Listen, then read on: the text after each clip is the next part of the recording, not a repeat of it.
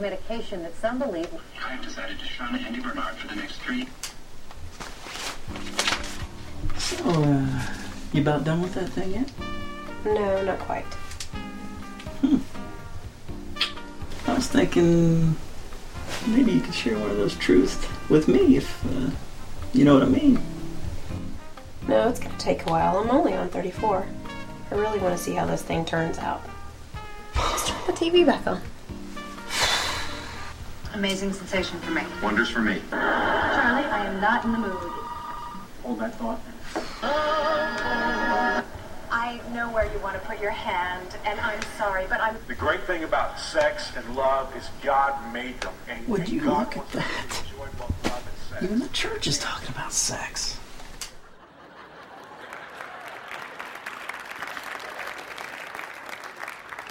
Well, I remember how it was when I was growing up.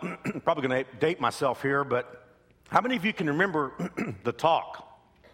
The talk. That's what it was called. You know, have you had the talk with your kids yet?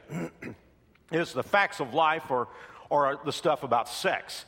And for some of you parents, I have just scared you to death by even mentioning the talk because you're saying, I don't think my kid is ready for that. Now, he's going to the Marines, but I'm just not sure he's ready for that. Well, I just want you to know that um, the, the culture is having the talk with your kids. In case you haven't noticed, you know, every once in a while we'll have someone get a little squeamish about, you know, the church is talking about sex, and that, that just sounds kind of scary to me. And I'm not sure that I want my kids to be part of this. And I understand that there's certain stuff that's age appropriate, but what, what gets me is that sometimes the parents who will say, I don't know if I want my kids to hear about sex in church. Um, they take their kids to PG 13 movies and watch Desperate Housewives with them. And so I'm saying, you know, the, the culture is definitely having the talk with our kids about sex. And one of the things that you'll notice that whenever uh, the culture has a talk with us about sex, is often within the context of money being exchanged. For instance, if you go to the movies today, it's really hard to find a movie that's not pretty sexually out there, e- even if it's just rated PG. Usually, there's something in there about sex, and and and it's the same thing when you watch television because you know when you watch the the, the shows that there's usually going to be sexual innuendo and and some outright pretty straight sexual stuff out there. And what, what's happening is that people are trying to sell you something, and they use sex to sell you. For instance, Abercrombie and Fitch they don't sell jeans; they sell sex. And, and, so the idea is if you'll buy our jeans, we'll give you some really hot sexual images. And same thing with movies. You know, if you'll buy a ticket to our movie, we'll give you some sex. We'll put some sex right out there for you to watch. And, and maybe that will cause you to want to come in and buy our movie. Same thing with television. You know, we're going to we're to give you some sex if you'll watch our program. And oh, by the way, you need to buy this toothpaste because it will make you sexy if you buy this toothpaste or if you buy this car. See, the, the culture is having the talk with us about sex. And I'm talking to some of you parents, and your kids are eight years old, and you're saying, Well, I, I, haven't had the talk with my kids about sex. You're too late. You're too late. I assure you, they know about it. Sometimes it's peers that have the talk, talk with us about sex. Uh, many of us had the talk about sex when we were in school. I went to public school all 12 years in Texas growing up, and we had sex education. And they had the talk with me about sex. But one of the things I noticed about the talk that uh, I got in school is, is, that it was pretty well along these lines. Number one, don't get anybody pregnant. Don't get pregnant. Don't get a disease. And then there was some stuff about plumbing. That's pretty much sex ed. They had the talk with me about sex. Um, when, I, when I was in science classes, the science classes, the biology classes, uh, the GPS classes had the talk with me about sex from an evolutionary perspective. And it, it said that, you know, we're all the product of primordial ooze. And we just kept getting up and up further and further up the chain. And finally, you know, we became the head of all the animals. And so here is the biology of it. And, and after all, here is the science of attraction. Hey, have you ever noticed? This is really cool because when people start getting away from what God has to say, they get these contradictory messages. I, I don't know, maybe I'm, maybe I'm going off the beam here, but one thing I, I tend to associate with liberalism is like this, this heavy promulgation of evolution. And if you talk to the average liberal person and say, Do you think that sex is only for procreation? They'll say, Oh, of course not. That, that's, that's ridiculous thought. But when they get into the science of attraction, they talk about why men find women attractive. Boy, I tell you, when you have to have science for that, you're in trouble. Why, why, why men find women attractive, why women find men attractive. They'll say, well, our, our ancestors, 26 million years ago, they felt the need to reproduce. And so they looked at the attributes and the physical characteristics of the opposite sex and said, hey, I think this is a good candidate. So that's, that's how we get to talk about sex. And, and that is why so many of us are really, really messed up, is because so many of the corners of culture that have had to talk with us about sex have not told us what we really need to know. And, and just in, in the sense of full disclosure here, I need to talk about two sources that have been strangely quiet when it comes to talking about sex. And, and the first one is the church. I mean, you know, just the idea, the church talking about sex, uh, as you saw in the video a few moments ago. But why doesn't the church talk about sex? Because let me just make it real clear to you Madison Avenue didn't invent sex.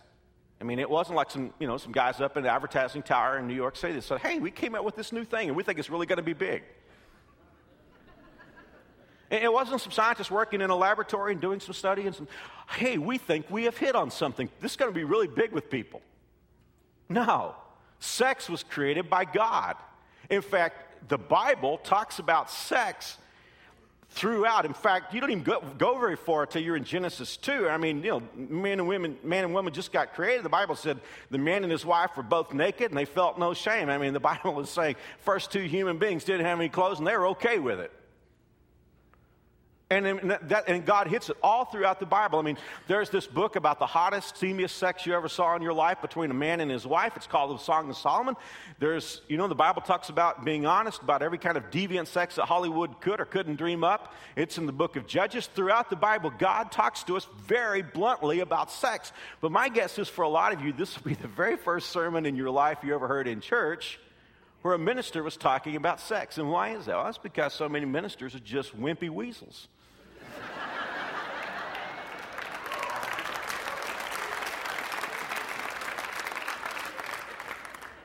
You're scared to death that they're going to unsettle somebody's tender sensibilities.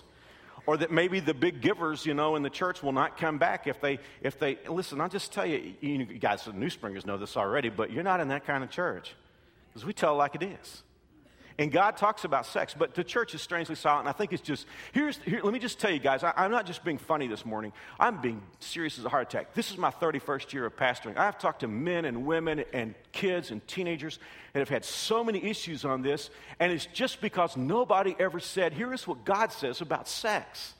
And they were left with, they were left with competing messages.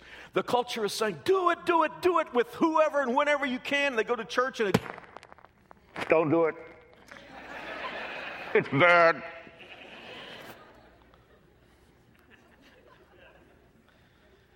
Secondly, the home is strangely quiet about sex. You know, I, I tell you, I have heard some of the biggest horror stories I've ever heard have been when adults would tell me what their parents told them about sex. I mean, you just wouldn't believe it.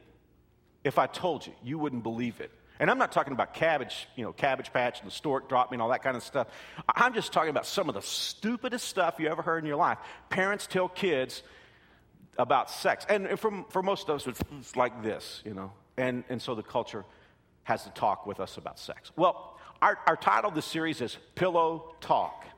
And, and in this Pillow Talk series, we're going to go to let God do some talking. Are you okay with that? I mean, we're going to let God do some talking about sex. And here's, here's the thing here's the reason why we said it's five secrets about sex and love.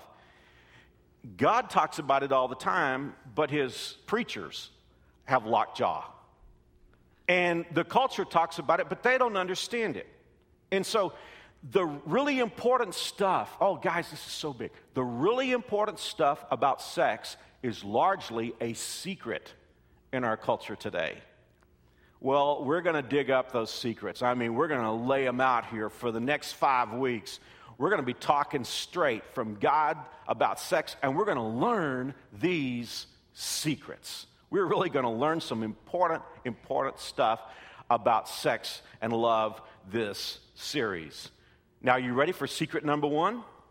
You got your stuff ready? If you're writing, taking down notes, here is secret number one that God wants you to know about sex. And it's this sex is a big deal. God wants you to know that. I mean, God is saying sex is a big deal. Now, I hear some of you right now, you're saying, Mark, I knew that before I came in. I, I, mean, that's not a secret. Sex is a big deal. I mean, you just said a few moments ago sex is in the movies, sex is in television, sex is in journalism, sex is what people talk about all the time around the water cooler at work. Kids talking about, I went to a football game, I heard all kinds of stuff about sex if their parents heard what I heard. I don't know what would happen. But I mean, uh, people, you say, Mark, how can, how can sex being a big deal be a secret? Well, let's talk about that for just a moment. You know, when I listen to people and I hear what's going on and watch what's going on in our culture today, I don't think most people know that sex is a big deal. Let me tell you what I mean. You know, you know, people get off work on Friday, they kind of go to the singles bar and they kind of like walking around. And it's, you know, it's kind of like showroom where you're checking stuff out and you wind up, you know, going to, eh, home with somebody and hooking up and maybe you never see that person again. And you say, oh, I had a great time on Friday. Really? I mean, what did that mean? Does that mean you're a couple? Does that mean that, you know, you let somebody use your body, does, does, and you say, well, I'm going to and I don't know what it means, and I'm going to try it again. When I look at that, I say, sex is not a big deal with that person. It may be a common deal, but it's not a big deal. And when, when somebody will say, well, why did, why did you get drunk and let somebody use your body? And you're saying, well, you know, it didn't. It's just sex. That's because sex is a little deal. A man will cheat on his wife, you know, and he get caught and somebody will ask him, Why did you do that? He said, Well, it didn't really matter. I love my wife. You know, you know it, it didn't, here's the thing I hear it didn't mean anything.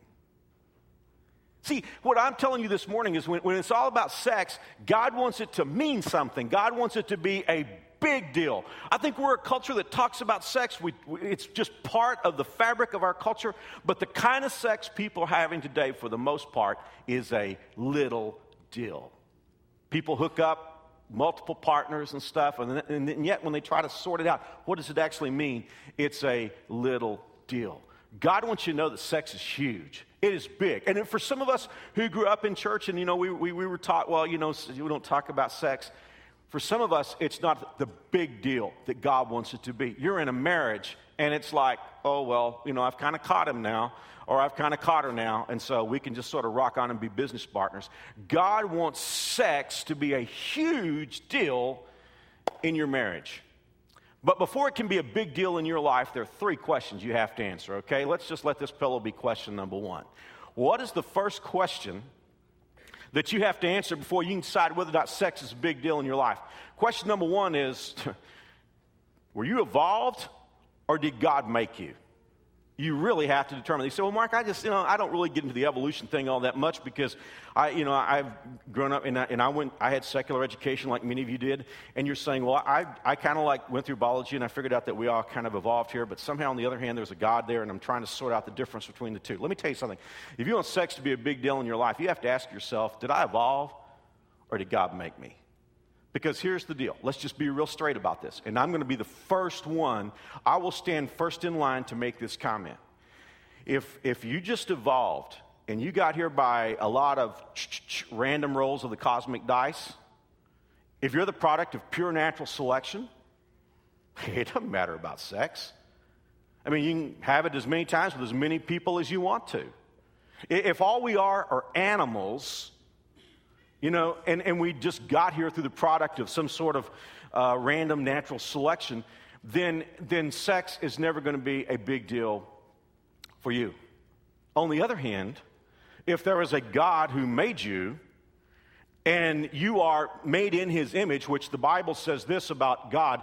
He made us in his image. God made us three parted. We have bodies, we have souls, which are our minds, and we have spirits, which is our, our nature, our apparatus for communication with God. What God wants sex to be in your life and my life is God wants you to find your life partner and with that person share that awesome trichotomy that God made you. Sex is I'll be, it is a physical experience. It is body to body. It is body, but it is also soul. It is something in which you share your mind with somebody else. And then, I know I'm going to freak some of you right now, but God intends for sex to be an act of worship. The Bible says, whatever you do, do for the glory of God. So here's the thing when you have found your soulmate for life, if, if God made you, sex is a big deal body, soul, and spirit. But I know how things are. And I'm kind of watching this election cycle, you know, and, and every once in a while some candidate will be out there and they'll say, oh, He's for teaching creation. And it's like from that point on, well, that person is a Neanderthal. Irony intended.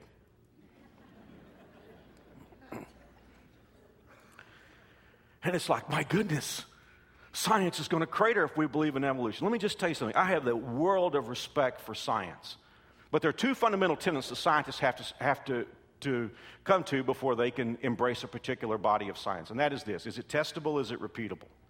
And with most things that scientists deal with, that is a great test. The only problem is how do you test and how do you repeat how we all got here? And so I have friends who are evolutionists. I love talking about this. But I have friends who are evolutionists. They'll say something like this, and, I, and I'll tell them, well, I believe in God, and, and I think that all the evidence out there in the creation, all the purpose, which indicates design, which means a designer, uh, all the interrelated purposes of the, you know, and, and DNA, you know, all of that, that points to a designer. And they'll say, oh, well, science cannot go there.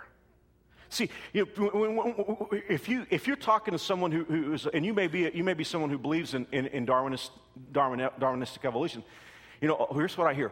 Well, all the evidence. And here's what I always say to them trot it out, lay it on the table for me. And here's what I usually hear after that. Well, all smart people believe in evolution. All the scientists believe in evolution.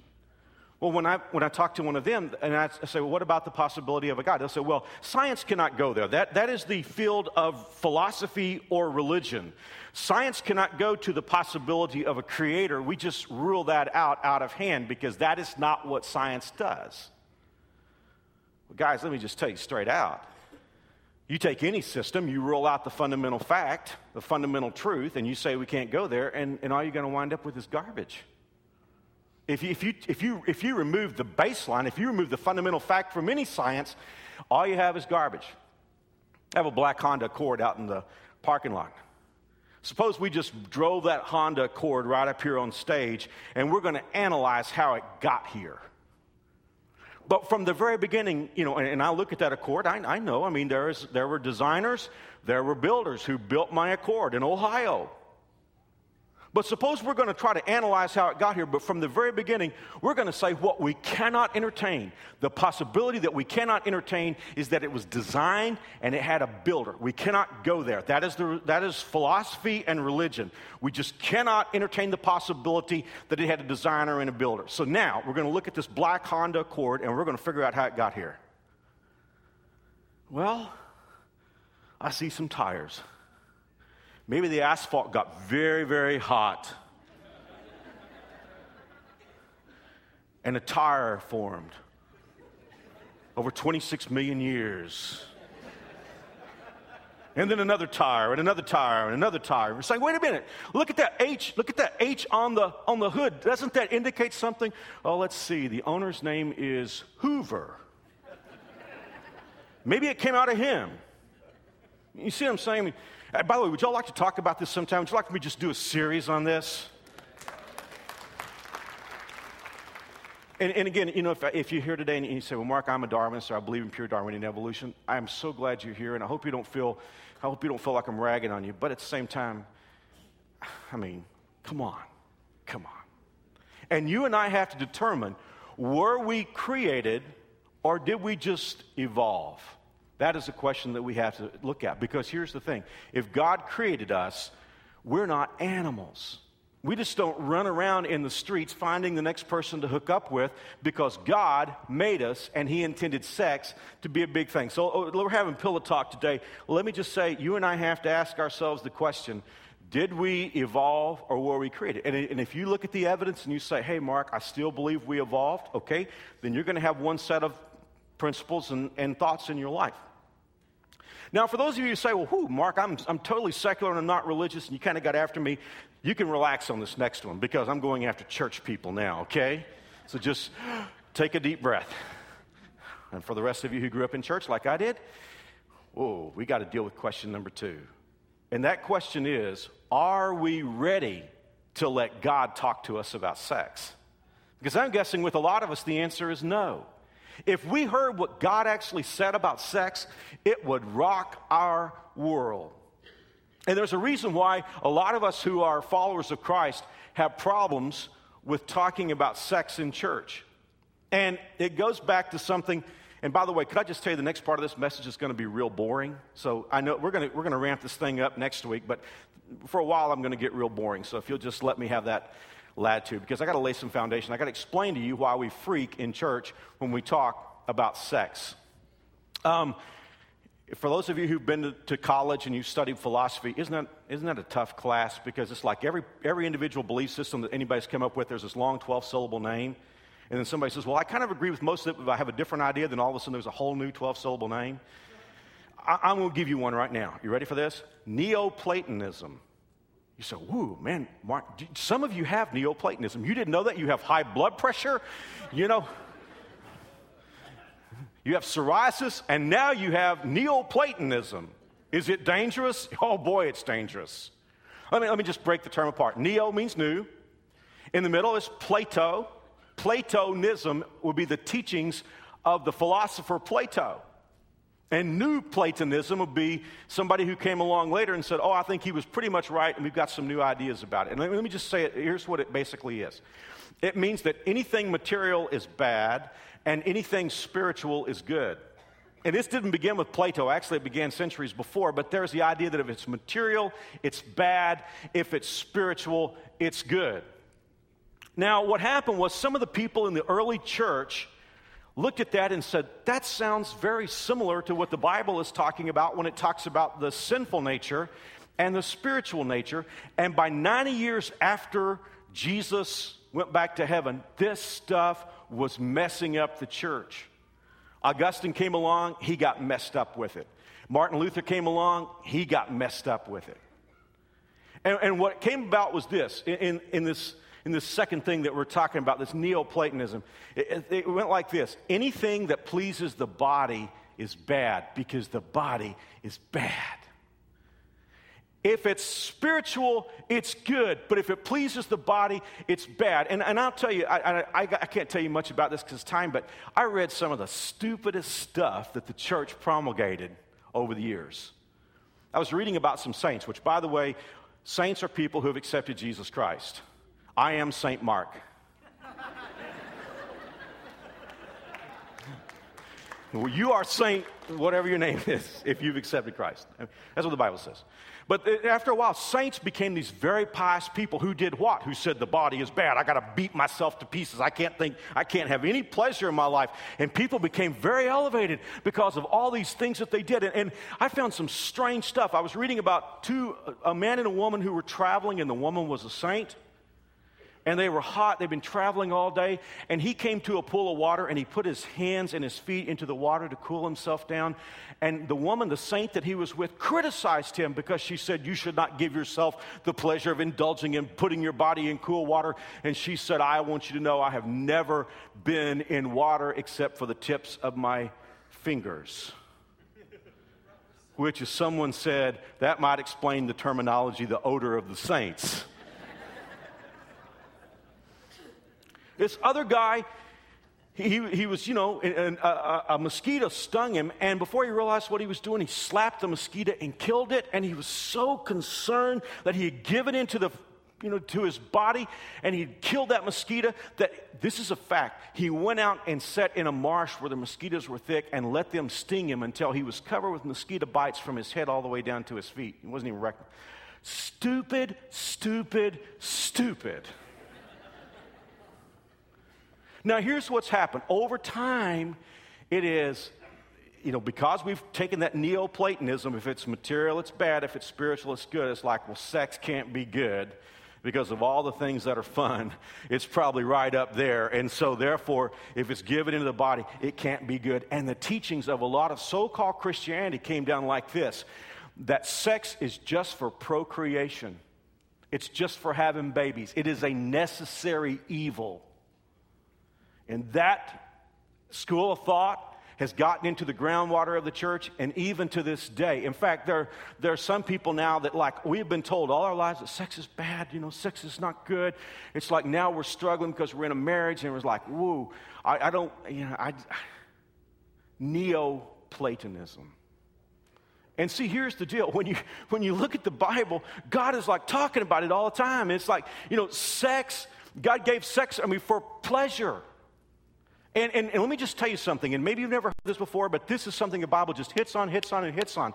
God did not create sex just so that we can have babies. A lot of people believe that sex is just for having babies, and oh, by the way, it's pleasurable. I want you to know God created sex for pleasure, and oh, by the way, that's how we have babies. That's what the Bible teaches. And for some of us, whew, that was 180 degrees from the way we've been taught and trained. The Bible never says the body is bad. In fact, just the opposite. Here is what the Bible says about the bodies that you and I have 1 Corinthians 6, verse 19. Don't you realize that your body is the temple of the Holy Spirit who lives in you and was given to you by God? Now, again, could I just be boring for a few more moments here? Let me, let me talk to you about, about this thing, about the body being bad and the spirit being good and all this Neoplatonism. By the end of the first century, the church was getting messed up on two fronts. Because there was one school of philosophy that said the body's bad, can't kill a mosquito, can't get in water, because after all, anything that pleases the body is bad. There was another school of thought that said, hey, wait a minute. If the body is evil and it's going back to the dust, then I can do anything I want to do in my body because it doesn't matter anyway. It's just I'm going to have this relationship with God and I, want to, I can do anything I want to with my body. And that's who Paul was writing to in the church of Corinth. Um, you know what it is? Just two conclusions from the same stem.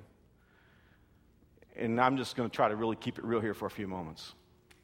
I grew up in a wonderful church, and one of the great gifts that I got from my parents is my parents always talked about sex in a very real, I mean, it's just my family, my dad's family especially, you know, there was always just this very open, and, and I'm so grateful for that because I got such a healthy view of sex from my parents and from my grandmother. But um, what, what I did see when I was growing up, and sometimes I would be in like a very ultra fundamentalist environment. And what I watched was, you know, there would be all this, man, you can't, you can't hold hands, you know, you get, it's like, oh man, and, and you grow up in this environment where you're afraid to look at a girl, you know. And then I would watch some of these kids who grew up in that very fundamentalist environment that like all of a sudden went to the extreme the other way. Why is it? It just, it grows up the same stalk. This is really, this is, I, I probably shouldn't even say this. But when I was a kid, I would hear certain preachers, I would hear certain speakers, and it was like, sex is bad, bad, bad, bad, bad. Don't you dare. I mean, it was like, if you're holding hands with a girl, you're going to hell. And I thought, boy, I'm going to a really bad part of hell. and the next thing I know, there's some scandal. This preacher's been sleeping with his secretary. Why is that? I used to wonder why that is. It's because it grows up the same stalk and it just winds up into. If you think that which is material is bad, that which is spiritual is good, you're going to go up to you're going to go to one extreme or the other. See, here's the deal. God's not, God is saying, Look, I made you the way I wanted you. Your body, although it's flawed and it's part of a sinful world, your body was meant to glorify God. That is why Paul said, Your body's the very temple of God. And whatever you do, glorify God in your body. All right, that's question number one. We've talked about that. It's got to be got to see whether it's creation or evolution. Question number two: Are you ready? Can you like shake the Neoplatonism off, brush it out of your hair? Unless you're like me and you don't have much hair, get rid of the Neoplatonism. Here's question number three: What does God say about sex? Well, I'm going to be talking to you about that for the next four weeks. But today, I want to give you three things that will help you understand how God says, what God says about sex.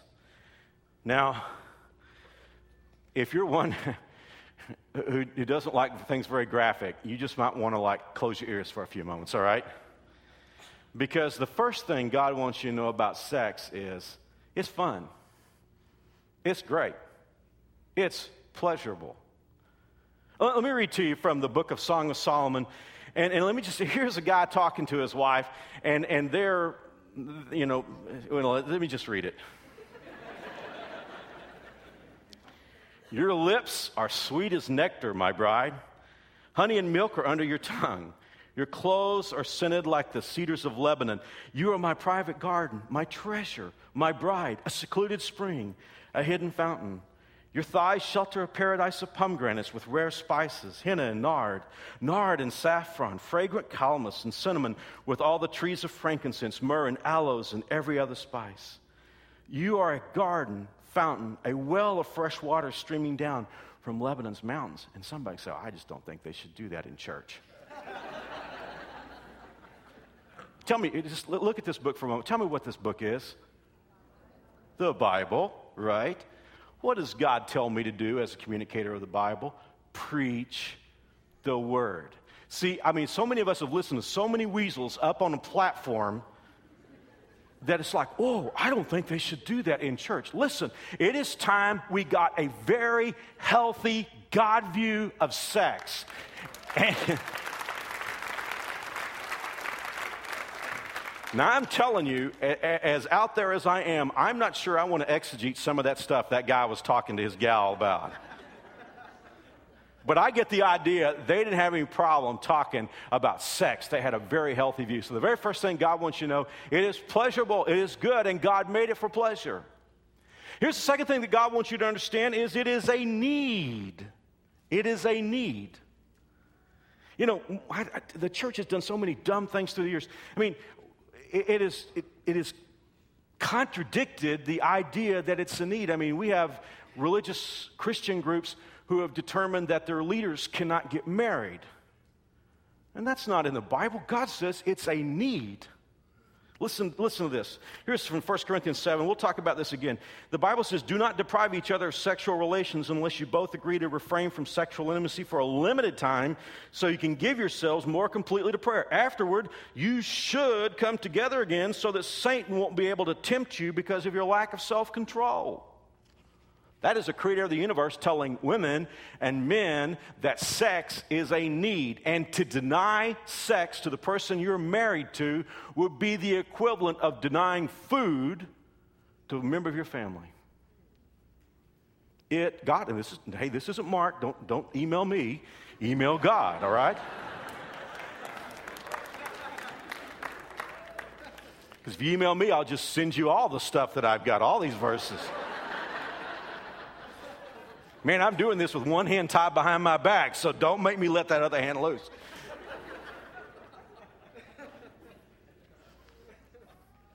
Third thing God wants you to know is that sex is good if it's right.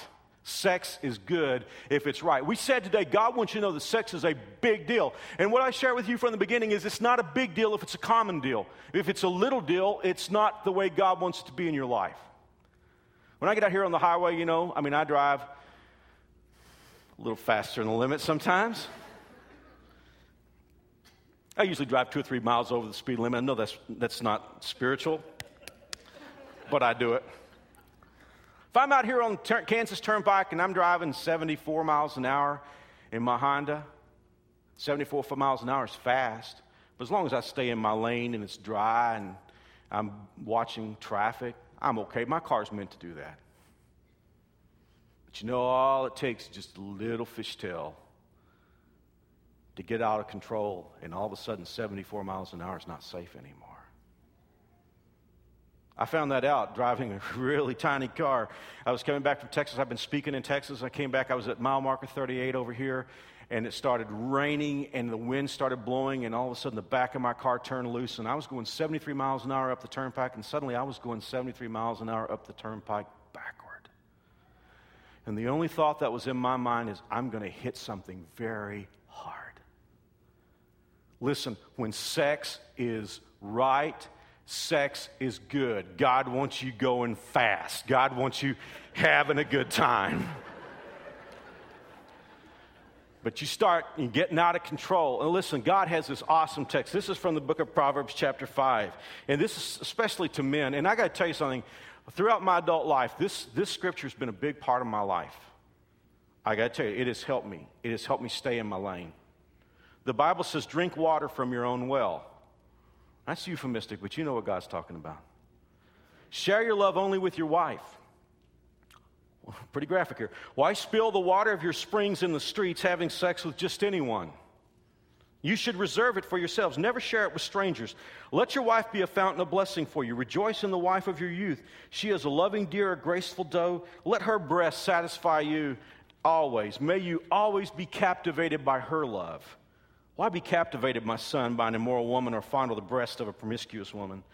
For the Lord sees clearly what a man does examining every path he takes. An evil man is held captive by his own sins. There, there are ropes that catch and hold him. He will die for lack of self control. He will be lost because of his great foolishness. Guys, I got to quit, but let me lift one line out of that and I'll be through. The Bible says God sees clearly what a man or woman does. You know what our nature is as human beings? Say, well, I got out of my lane, but there's a reason for it. And then we'll say, well, there's this and there's that, there's all these mitigating factors, and, and, and i can be this way about life. All of us can be this way about life. But here's what the Bible is saying God sees clearly. There's no fog, there's no smoke, there's no haze with God. God sees clearly. Well, we just got started today, and I'm sorry for part of it being boring when I got into all that philosophy stuff, but like Emeril says, we'll kick it up a notch next week. Um, Pillar number one Did God make me or did I just evolve? And then, and by the way, I just think all of us have to deal with that question. Pillar number two Are we ready to let God talk to us? Are we still freaking because we have Neoplatonism somewhere in our veins? And number three, what does God say about sex? So important to see. God says it's fun. It is fun. God, God made sex for us to enjoy. And it's very important for us to stay in the lanes and do what God wants us to do. So, my prayer is that God will help us today as we sort of lay the fundamental, the groundwork out for Pillow Talk. Let's pray. Join me in prayer, please. Father, thank you for the experience that we've had together. And I just know that we all come to this series from different points of view and different issues, and, and the Holy Spirit is going to be necessary to help us all hear what we need to hear. And Father, I pray for all of us, myself included, that you'll help us to, to be right and to have in our hearts and minds that sex is a big deal and see it your way. Thank you for everybody here today in this whole property, all three services. In Jesus' name, amen. I'll just still pray with me for a moment now, please. I, I know what somebody's thinking here today. You're saying, Mark, boy, have I gotten out of my lane a lot of times, going fast, out of control. And I'm just feeling a whole lot of guilt right now. I've been standing before people since I was 16 years old talking to them about God. And, folks, let me just tell you the thing I love best about God. If you ask me, you say, Mark, what do you love best about God? It's real easy. I love the fact that He's the only one who will really let you start over. I mean, He sent His Son into the world that His blood might be dipped in God's, God might dip His eraser in the blood of Christ and wash all our sins away and give us a brand new start. God is in a new beginnings. If you've never committed your life to Christ, if you've never received God's free gift of forgiveness, you say, What do I have to do? Do I have to join your church? Nope, I wouldn't do it even if you did. You couldn't buy it. How could you pay for the blood of Jesus? Only one way to receive it, and that's a gift. And if you're willing to invite Christ into your heart and life, I mean, that's what he's looking for. He's just looking for you to open the door he'll come in. Here's what the Bible says Whoever calls on the name of the Lord will be saved. Whoever. That doesn't, your race doesn't matter. Your creed doesn't matter. Your religion doesn't matter. You say, Mark, you don't know what I've done. I think I know what the word whoever means. Whoever calls on the name of the Lord will be saved. I'm going to pray a prayer that calls on the Lord. these aren't magic words, but if you mean them from your heart, you can repeat them after me. I'll pray it slowly so that you'll have a chance to think about each line. If you're ready, here we go. Jesus. I know I've done wrong. I've sinned against God. But I believe Jesus died in my place. I believe his blood paid for my sin. Please come into my life. Forgive me. Transform me. In Jesus' name, amen. Hey, if you prayed that prayer with me, when you came in, like I said earlier, you got a worship folder. There's a part that's detachable. Would you just fill it out and check the box and say, I pray with you to receive Christ? And if you do, all you have to do is drop that in the boxes by the back doors, the offering plate. And I have a gift I want to mail you. It won't cost you a penny. It's just a packet that's got some DVDs and some incredible material to help you start walking with God. It is totally free. It's just for you. You say, Mark, I'm not part of New Spring. Not a problem. We just want you to have a connection with God. So if you will drop, if you just say, I, I pray to receive Christ, you drop it the boxes are at the bottom of the galleries, stairways. And if you're like me and you don't like to wait, which I hate to wait for anything, you don't have to. I'm going to point right through the middle, the back doors there. You can go straight out from there. There are two areas called guest services and New Spring Store. And if you don't want to wait for this, if you pray to receive Christ, just bring your card back and hand it to them. You don't have to recite the Gettysburg Address. Just say, I pray with Mark and they'll give it to you, and you can take it home today. And after the Cowboys are on, you can watch this. no, this is much better than the Cowboys. Watch it before the Cowboys come on. So um, I, I just want to thank you for being here. God bless you.